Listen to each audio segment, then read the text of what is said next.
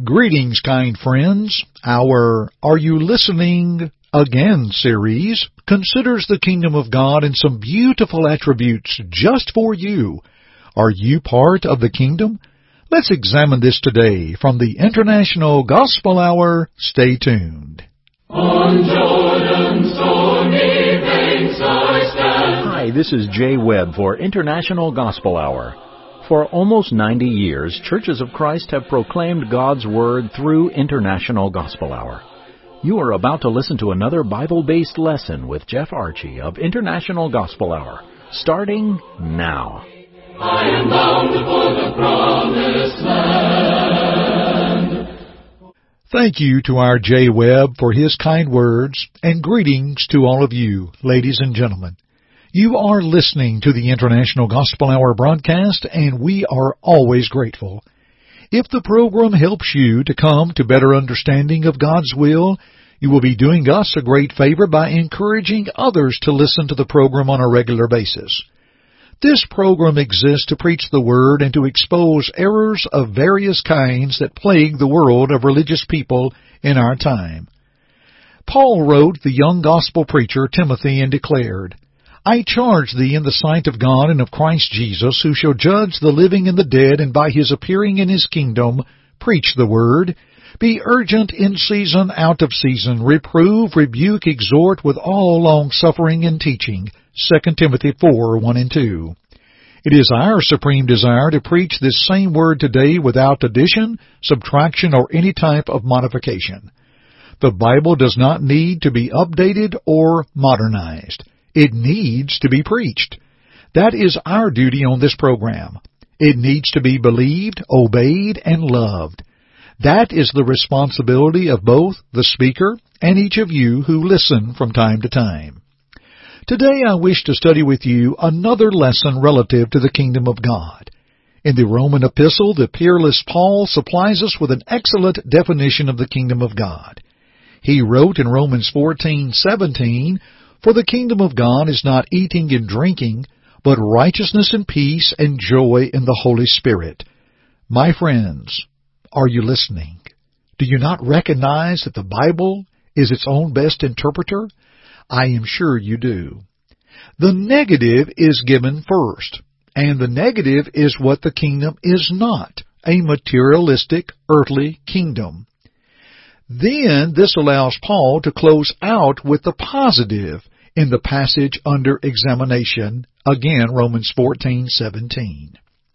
After viewing the kingdom of God negatively, the inspired Paul begins to look at this glorious institution positively.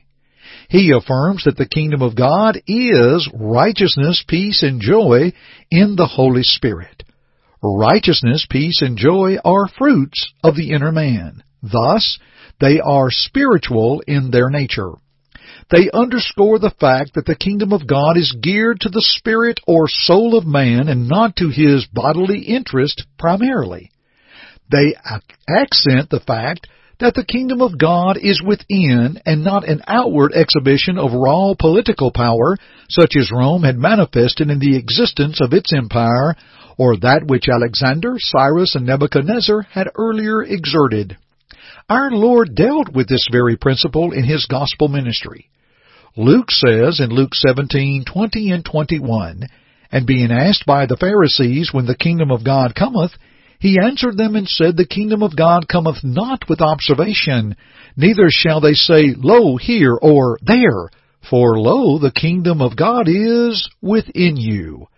Though the fruits of righteousness, peace, and joy will be evident in the outward life of kingdom citizens, Yet these majestic fruits are inward as far as origin is concerned. If the kingdom of God were to be thought of as a building, then righteousness would constitute the foundation, peace would constitute the walls of the spiritual building, joy would be the roof of this spiritual house. These ingredients are imperatives. In their absence, there could be no kingdom of God within the hearts of humanity. Righteousness is one of the kingly words of the Bible. Righteousness has been defined as right living. It consists of right living in the sight of Jehovah God and in the performance of just dealings with mankind.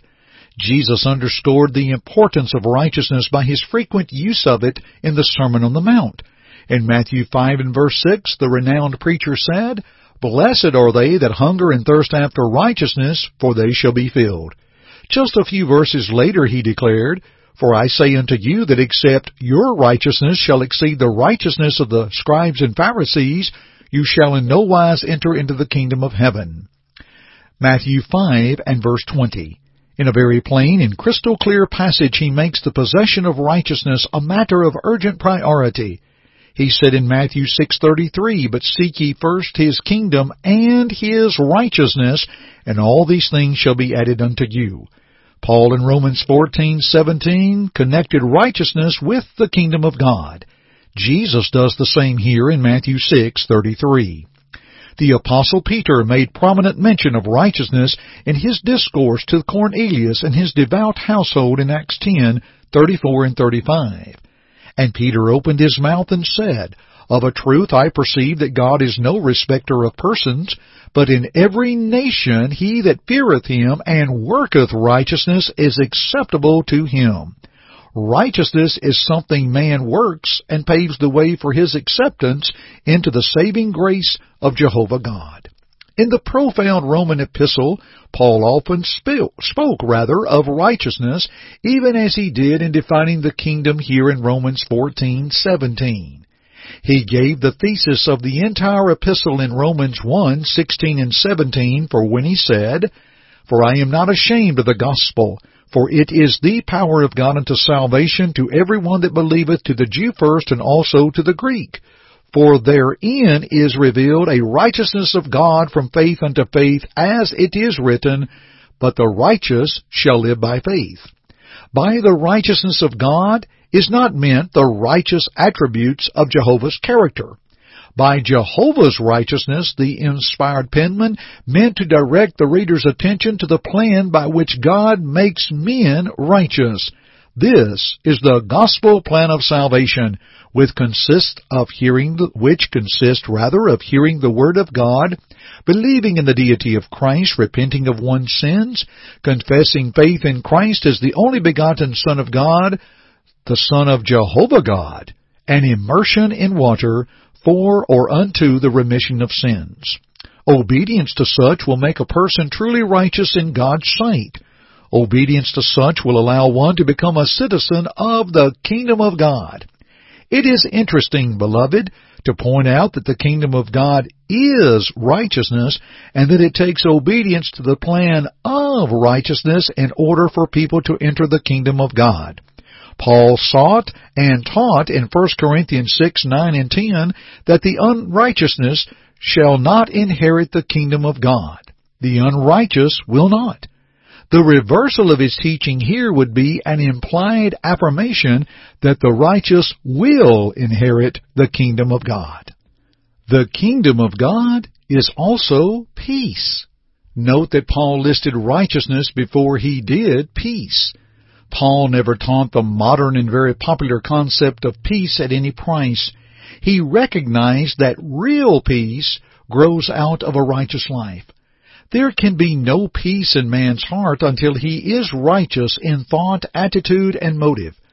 There can be no peace in man's conscience until he is righteous in his speech and daily deeds. Real peace is threefold in its comprehensive nature. There is upward peace. This is a peace that reaches up to God. From God it reaches down within the human heart. In the second place, there is outward peace. It reaches out to include and enfold others. Though not always, it will many times be reciprocated. Just as kindness begets kindness, love begets love, and friendship begets friendship, so real peace extended to others will beget peace. In the third place, biblical peace is inward. It brings the peaceful serenity of being right with oneself. Beloved, are you listening? There is nothing like pillowing one's head at night with the well-grounded foundation that he is right with God, and, inasmuch as is possible, right with his fellow man. It is no wonder the New Testament says of this type of peace, And the peace of God which passeth all understanding shall guard your hearts and your thoughts in Christ Jesus, Philippians 4 7. The kingdom of God is also joy. This in the Holy Spirit. This Holy Spirit has given us the will of God. When obeyed, it leads to joys and happiness of the deepest kind. This joy is produced by righteous living. It flows free from experiencing the peace of God. The apostle Paul had drunk deeply of the fountain, of the fountain rather of righteousness. In his heart existed the peace of God. With this as background, we can well understand why he could tell the Philippians to rejoice in the Lord always. Again, I will say rejoice. Philippians 4 4. Paul wrote to the Galatians and said, Let the fruit of the Spirit is love, joy, peace, long-suffering, kindness, goodness, faithfulness, meekness, self-control. Against such there is no law. Galatians 5:22 through 23. This type of peace is really the songbird of peace. One writer has well written, Wherever we find people in whose lives righteousness, peace, and joy dwell, we find the kingdom of God. When we deny that the kingdom of God has come, we deny the existence of righteousness, peace, and joy in the hearts and lives of men. Hearing, believing, repenting, confessing, and being baptized are the citizenship requirements for the entrance into the kingdom of God. Dear friends, how thankful we are for such a wonderful lesson today. Originally de- delivered on the International Gospel Hour by the late V.E. Howard and penned by the late Brother Robert R. Taylor, Jr., we're thankful to bring forth this broadcast once again. And friends, we would love to hear from you concerning this broadcast today and the kingdom of God. Please reach out to us at 1-855-IGH-6988. Let us know you heard this broadcast. Let us know from whence you heard it. And if we can be of help to you in your further study, please let us know. Thank you for joining me today on the International Gospel Hour radio broadcast. I'm Jeff Archey and friends, keep listening. Thank you for listening to our broadcast today. To God goes all the glory, and we hope that our study today will draw you closer to His Word to walk in His way. To listen to it again or other broadcasts, please visit our website at internationalgospelhour.com.